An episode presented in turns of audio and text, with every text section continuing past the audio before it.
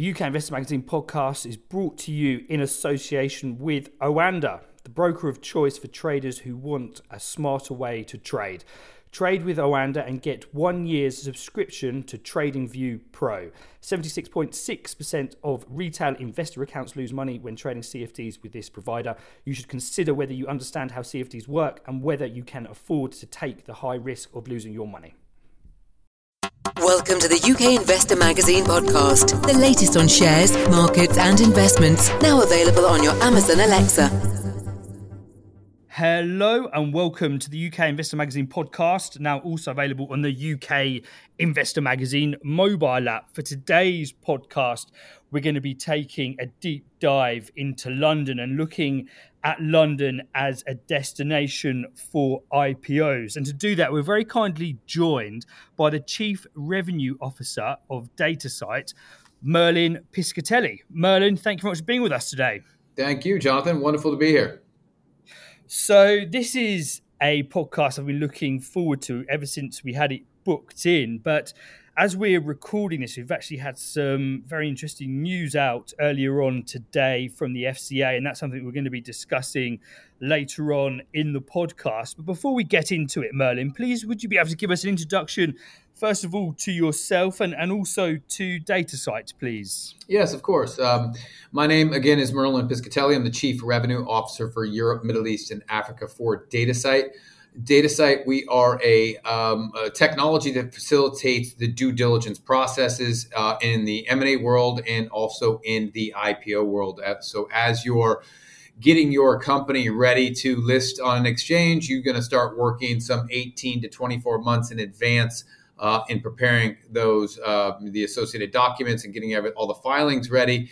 Uh, and you use DataSite to facilitate uh, the collaboration across the multiple deal teams that need to be involved in that as you're heading uh, fast and furious towards a listing. Uh, and so we're really at the front end and a, a really a bellwether of what's going on in the markets because what we tend to be working on, as I mentioned, is very far in advance to what actually happens in terms of a listing or an announced deal in the M&A world.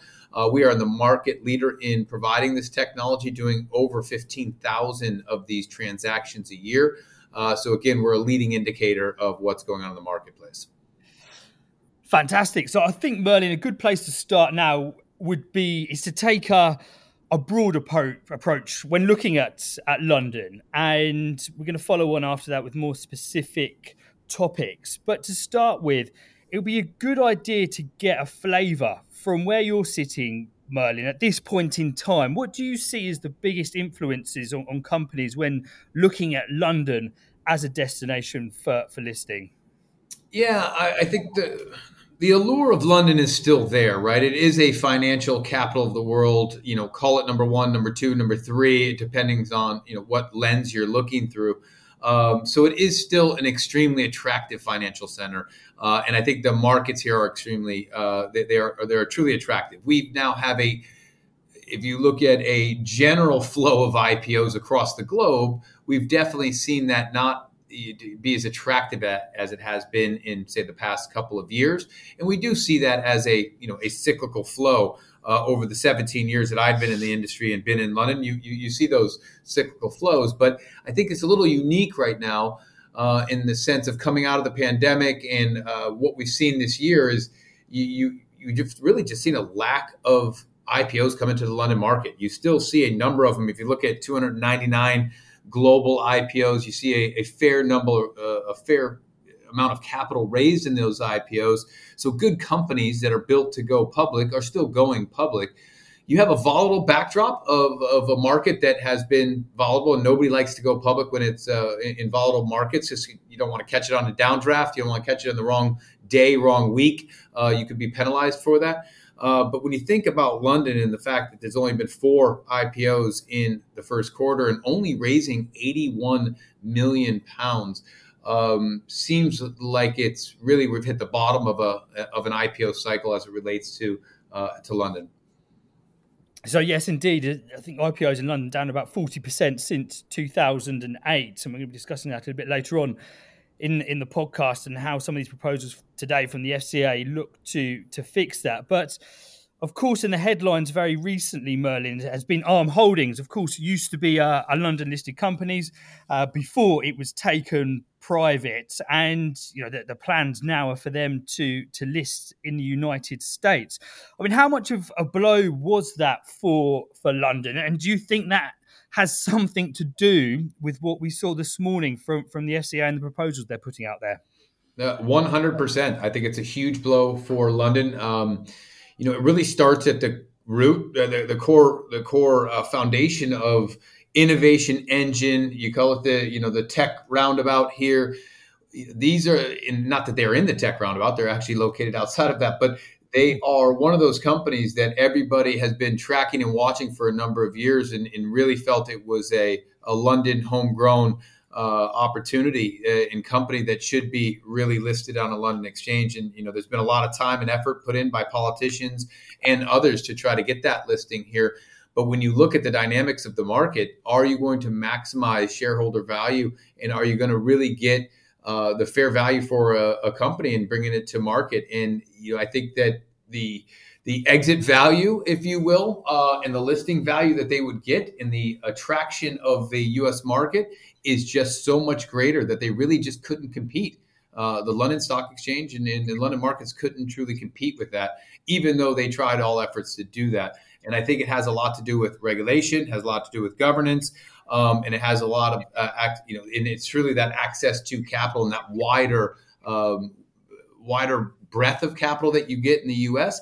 And then it's also, you know, from talking to people, it's it's the access to the retail investor, which is much more prominent in the U.S. than it is in the U.K. Uh, you have a 300 and what 40 million uh, population. You have uh, you know investors of ranging from all sizes um, in the U.S. And, and, it just does it seems to be much more concentrated here. And so when I talk to clients like ARM, they look at that market as just much more attractive than than London at this stage. So you know, when you're speaking to companies, Merlin, over the last few years, I mean, it would be good to get a, a flavour of some of the companies that you've been speaking to, apart from ARM, that have actually decided to list elsewhere. Uh, instead of instead of London, so it'd be good to get an, an idea of the type of, of companies and some of the some of the reasons why. I know you've outlined some of them there, but those specific companies have actually chosen to go elsewhere. Yeah, I wouldn't want to name um, specific companies. I mean, arms in the public uh, domain and it's announced, uh, but I wouldn't want to um, because we've had London successes. Well, I think it's sometimes it's hard to call a, a, success or a failure, right? Because the if you look at the IPOs that happened in a hot market, call it 2022, you still had over 50% of those IPOs that went public that were trading at the end of last year below um, their listing price. So, you know, yes, you had a lot of them that got off the ground and were successful listings, but they didn't actually perform well uh, as a public company. And then you have things like our, our companies like the THG, the Hut Group, THG, uh, that also had uh, kind of a, and still are having a bit of a rough go as a public company where the, they're caught up in the volatility and the challenge of being a public company and reporting quarterly uh, to your investor base and, and, having that institutional pressure pressure that's there. So I think a number of those things are impacting the um, the attractiveness of an IPO. Let's be honest. Uh, you know, is it attractive to be a public company? Uh, are all companies aren't built to be public companies? They're not built to be reporting quarterly and to have that public scrutiny on them on a quarterly basis. Sometimes you have very cyclical earnings um, that you know, again, people are scrutinizing every move that you make, and and maybe you're not mature enough or built up a um, a maturity in, in in your business or the uh, diversification of your business that allows you to be public. So there's a question of is it attractive to be a public company? Uh, the other question is where is it attractive to be a public company, and where can you um, you know get your best shareholder uh, value for early investors in that in that company? And again, I don't want to mention names, but there have been many that have uh, chosen to go uh, either the U.S. route or stay local, and that's the other problem with London. Right, London used to be attractive for European um, companies, and now you see it may be more attractive to stay in Paris, to stay in Germany, to stay listed on the OMX uh, up in Stockholm. They may get more value uh, out of those exchanges than they do out of London, where London used to be the call it the international first port of call before going to the US. So when we're talking, Merlin, about staying private for for for longer, I mean, is that a trend that you see continuing going forward? Of course, there, there's changes that are coming in from exchanges that, that want to make it more attractive to to list, but some of the issues there that you outlined about having to report to the market uh, are particularly onerous for for companies. So, do you think that this notion of, of companies staying privately held for, for longer is something that's going to persist and, and increase going forward? Or, or, do you think if we see changes within exchanges that it may um, halt that trend? Uh, I um, it's it's very interesting time for that question because if you asked that question a year ago, um, money was so cheap, private equity is so prevalent, um, and there was so much access to capital in the private markets. It obviously close to free. So uh, that was the competitive nature. Was it was better to stay and, and you could essentially cash out and you could stay private uh, and not take on the cost of being public, but also the scrutiny of being public. I think there's change in the air, and I think that's why some exchanges are really looking at how to do this and what regulation and governance changes they can make. Because now I think you're going to enter into a, a different era of the market where you're going to start to see more what we call dual tracks, where you're exploring potentially private sale at the same time of exploring an IPO and seeing what is the highest value that you can get. Um, if these changes by, as announced today, take place in short order, which you know, word on the street is they're talking about the end of this calendar year. So introducing them into next year, which would be 2024 um, if you're preparing something now, then you may be able to you know, benefit and capitalize on those changes. Um, that would make the exchange, the, the going public more of an attractive exit route for early shareholders and founders. Um, and um, would be attractive to potentially then further that share price because really what are you doing you're accessing capital and so what how can you access capital if it's attractive in the private markets, which it has been for the last so many years, the cost of that capital is very low. So as you see that cost of that capital increase in the private markets, well, then you're going to have to benchmark the cost of capital in the private markets versus the cost of being public, and you know, and what that means to uh, be publicly traded and, and all the regulations and filings that you have to do, uh, and the team that you have to build to be able to be a public company. So I think that's a question being asked right now. I know it's a question being asked right now. And that question wasn't really asked if you think about it the last couple of years because you had so much mezzanine capital, you had so much um, late stage capital and private capital, private debt that was available to you uh, as a private company that it was a better option for you. So I think we're at the cusp of a potential change of that. And I could see the IPO markets becoming more attractive as the regulation barriers come down, but also the cost of private capital going up. So, Merlin, now let's look at these proposals from the the FCA.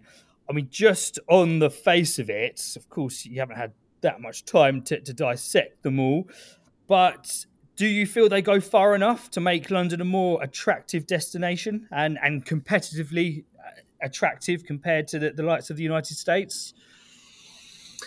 I think they will be scrutinized in the next few, uh, days and few hours. Uh, you know, I, at first glance, I don't think they're enough. Um, and, and I just I, I think that we're and I'm, I don't claim to be an expert in that uh, the regulation side of it, right? So we just work with a lot of companies that are heading in that direction. So speaking to a lot of general counsels and CFOs that are are dealing with these um, and talking about what is attractive and what's not. And you hear things about executive compensation. Um, you hear things about share structures that are allowed in the U.S. that aren't allowed here. You, you the scrutiny of some of the um, governance and, and, things like that in, in, some of the rules that are uh, applied over here are still considered extremely um, stringent and we had that happen before right with hong kong was looking to take uh, a lot of london's listings and, and they loosened up some of those regulations that people had to adhere to. So people tilted towards um, a, a, a, Hong Kong listing, which gave them access to uh, capital from a different you know region and area of the, the world. Um, so I think you know you can't all of a sudden try to level the playing field. I think you're going to have to go a step further and you know make yourself more attractive than the others because you you are competing against the others. And i think that's what people need to really think about is you are in a competitive world that people are competing for talent and, and everything else under the sun. So now you have to compete for these companies to come to you and, and to and, and make your market attractive for them. You can't just loosen things up from where they were and expect to be competitive. I think you got to go an extra step above that because you have to get um, a different level of uh, attractiveness that may not be there right now. So, first glance, I don't think there are enough, uh, but it's a step in the right direction, I would say. So, of course, we just covered the, the regulatory side, but now I want to address, Merlin, if we may, that the availability of capital here in in London as a as a centre.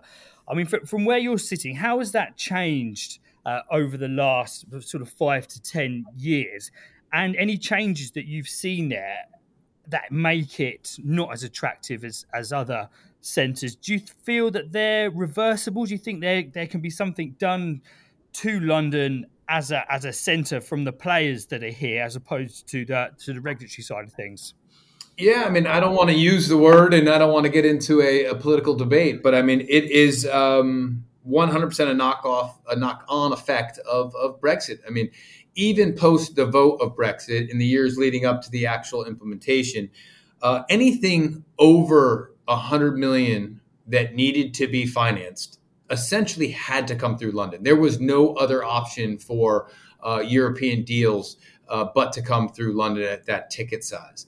Um, you now start to see those ticket sizes being underwritten uh, and financed and invested in whatever you know if you're going IPO or you're, you're running an M&A deal you see those now being done out of other jurisdictions that used to just always rely on London for that. Now, part of that is you have a lot of capital that moved from London and was now accessible uh, within the European framework, whether that is through Dublin, whether that is through Paris, Frankfurt, Stockholm. Uh, these financial centers have increased their uh, investing power. They've increased their footprint. You have entire deal teams there that are able to originate and execute um, they no longer have to rely on um, London.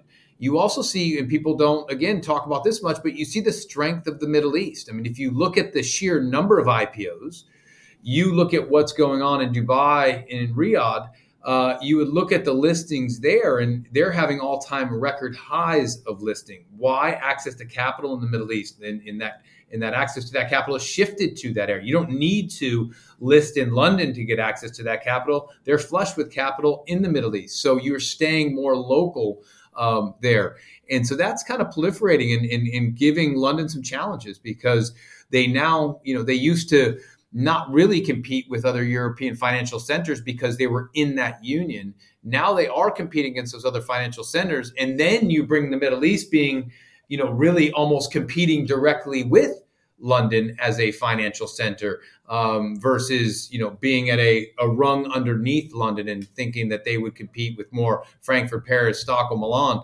Uh, they've now kind of almost sprung above them as financial centers. So um, the competitive landscape again has changed, and I think London has to look to do a lot more uh, to up its game and to become relevant again. To be honest with you. Yes. Yeah, so yeah, that's yeah a pretty, pretty pretty damning assessment there of, of London. So we've obviously spoken there about the you know the, the capital um, side of things, but when you're sort of looking um, really into its place in in Europe, as as you as you mentioned there. Do, do you feel that companies could be looking at, at dual listings? And obviously, this is not just applicable to to Europe, but as you mentioned there, Asia. Do you, do you think that you know we could see more and more of the companies that are listed here in London looking at some of those financial centres and thinking, well, hang on, we're listed here in London, but we could be listed here in London and have another listing elsewhere and access capital there. Is that a trend that you that you see uh, continuing going forward? Well, I don't know if it's a trend. I wish it was a trend um, because I think that that could potentially keep more people on a London exchange and not have um, what we're seeing now is people essentially moving their listing. Right, that's a that's that's a big deal versus being dual listed. Yes, there's again costs involved with dual listings, but if you look at something like Johannesburg and the JSE, it is required if you're a, a, South African company to be dual listed.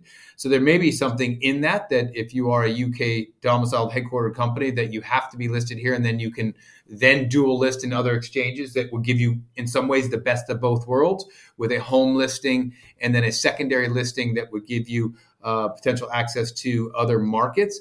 Uh, so it's an interesting topic to see if there's any changes in that area from a regulator standpoint, but also just from a um, structure of some of these deals, and if that becomes attractive, I have not seen any trends in a in dual listings. Only the ones the ones that I see are more re- you're required to do that. Um, uh, the only trend I see is the in some ways the delisting and and, and relisting in a, a, more accessible market. Which again, we need to stop that trend because we need to keep some of these good companies um, you know based here and, and, and listed here, uh, and then hopefully just attract more of them uh, and then figure out a way to seek that international investment and access those funds that may be based in Asia or in, in, in the U.S. that want to uh, participate in that in that company. So to Merlin, Merlin, just to finish off now, what are the three key things that you see that needs to happen here in London to make it a more attractive place to list in the future? Well, it may not be listing, but I'm going to start at the grassroots of it. And I think underpinning all of this is really a lack of business incentives to drive the innovation engine uh, that is needed to sustain um, the growth of companies and the urgency of that change is, is really needs to come from the government. Um, we have to create uh, that innovation that's going to create those companies that are going to have that you know that are going to be listed companies that are going to we're going to watch them flourish and grow and become household names outside of the UK but globally. Uh, so I for me it starts at the uh, the changes that need to be made at the innovation investment and the business changes uh, to make London extremely attractive for businesses to be here and that will then attract the talent that needs to be here because London is a great place to live. It is still a, a, you know massive financial center, but we got to work on those kind of foundational pieces. Is is number one for me. Um, I think st- then the second piece is is the regulation changes uh, that need to attract these companies and in business, whether it's tax changes and it's share structure changes. These need to happen because business have to look at it and say, "This is how I can I can." We're competing. We have to look at it as a competitive landscape and say, how do we compete against the US? How do we compete against the Middle East? How do we compete against Hong Kong um, and other Asian uh, exchanges?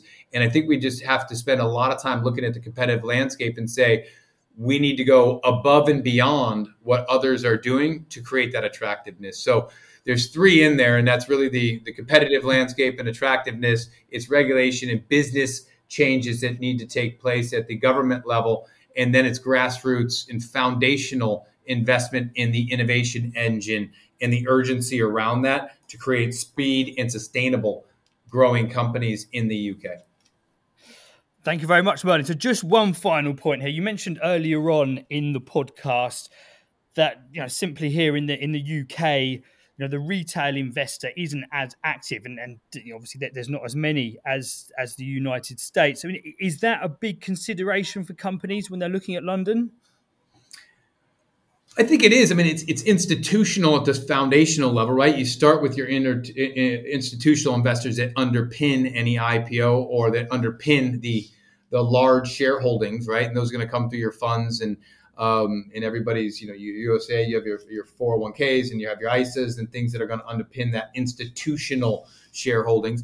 But then it is, yeah, um, it's you have a population that is active investors. And I think prior to some of the volatility post the pandemic, you had a big upswing in some of these eToros and in, in kind of self trading without brokers, if you you know that there's probably a different better word for that uh, but you know you were you were essentially you know investing your own money and the volume in the is, is not that great here if you compare that to other markets where people are doing a lot more retail investing so you have the institutional that are underpinning it You have the icing on the cake, which is the retail um, that gets that engine up and going.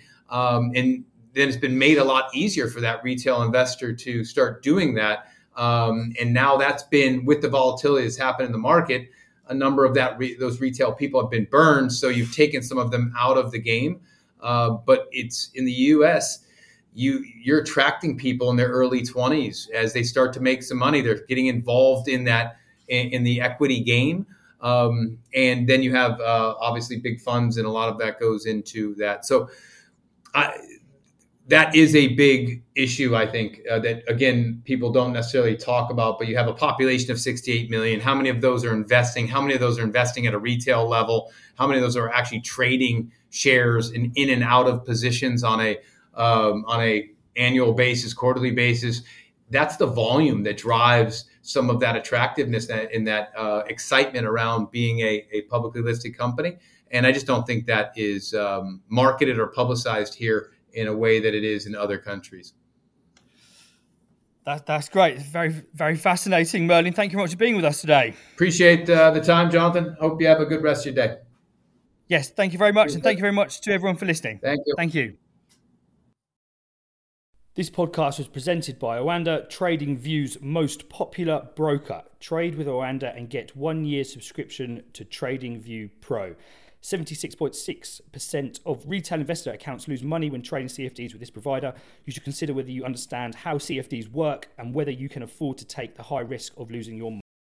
We hope you enjoyed listening to the UK Investor Magazine podcast. Please do share the podcast, and we really value any reviews and comments you leave us in your chosen podcast player. The views presented by the hosts and guests of the UK Investor Magazine podcast are in no way investment advice, and please remember all investment involves risk.